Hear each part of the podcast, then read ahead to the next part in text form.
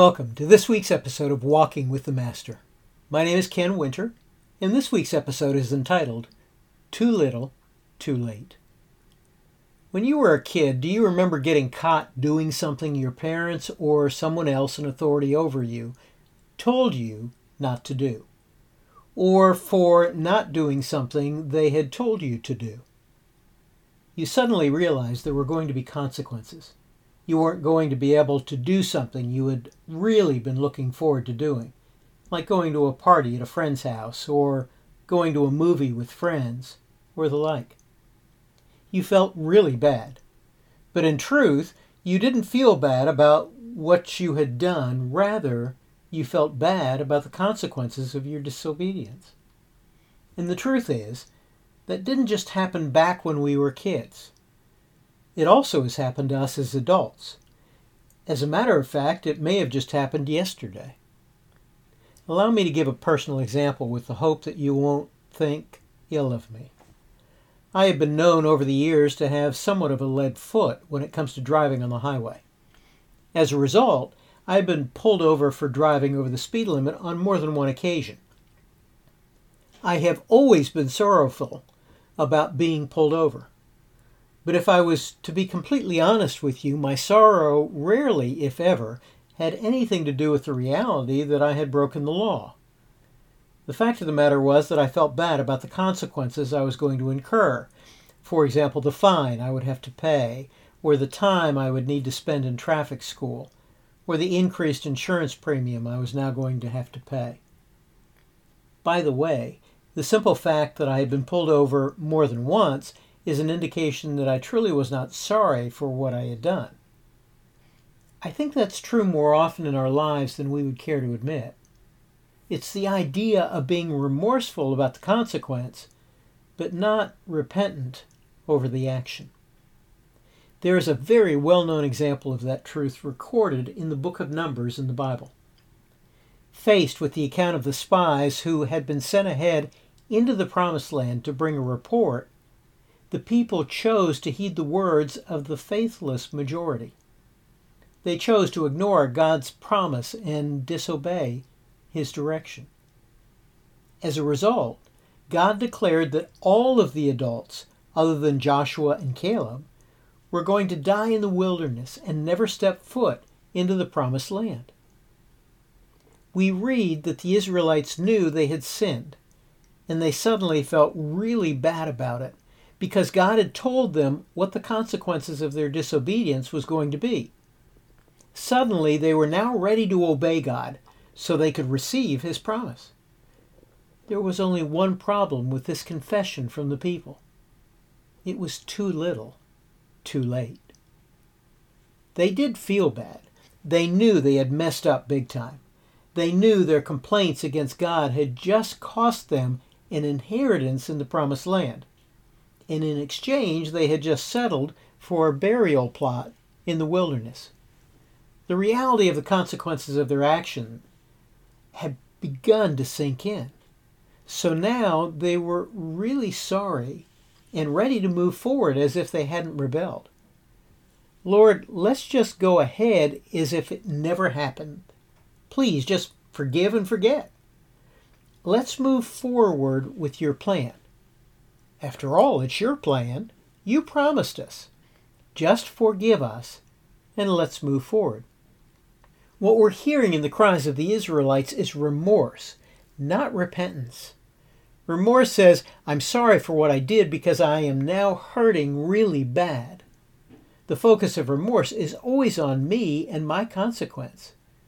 Repentance says, God, I have sinned against you. I have dishonored and hurt you the focus of repentance is always on God and my rejection of Him.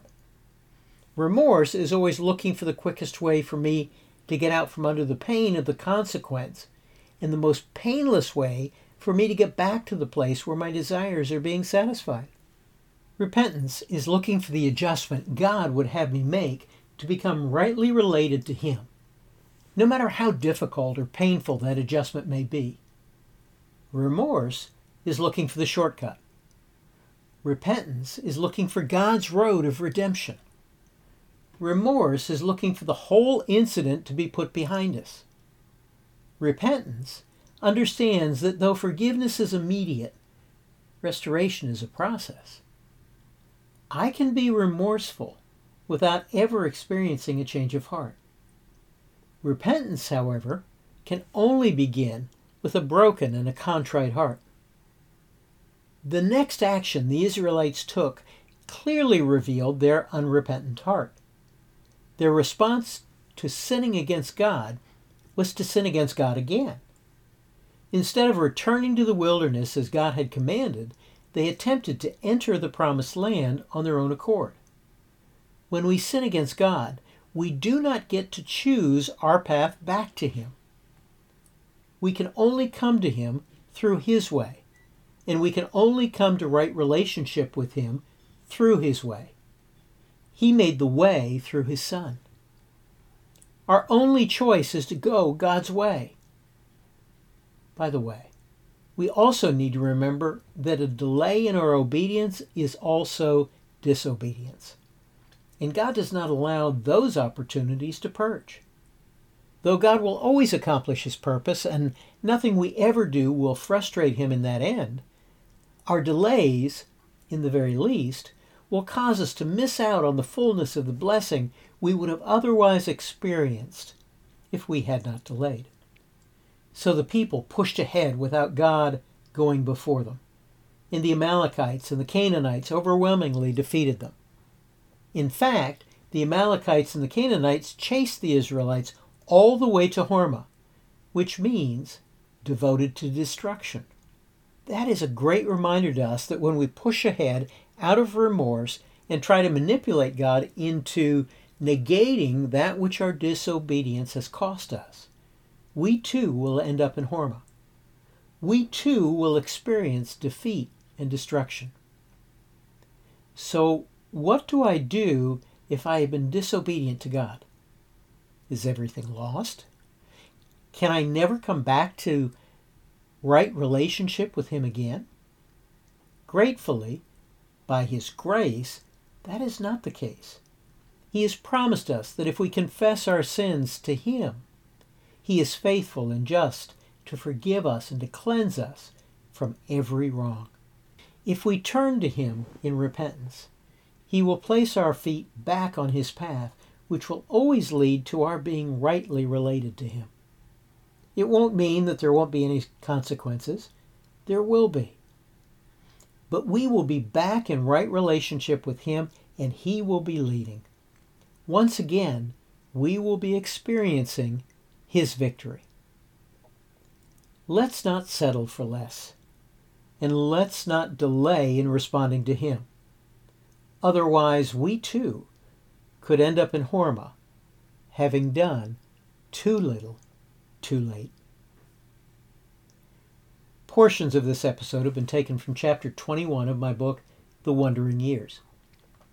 Information about how you can obtain a copy of the book can be found on my website, kenwinter.org. Thanks for joining me this week, and I hope you'll do so again next week, as together we walk with the Master.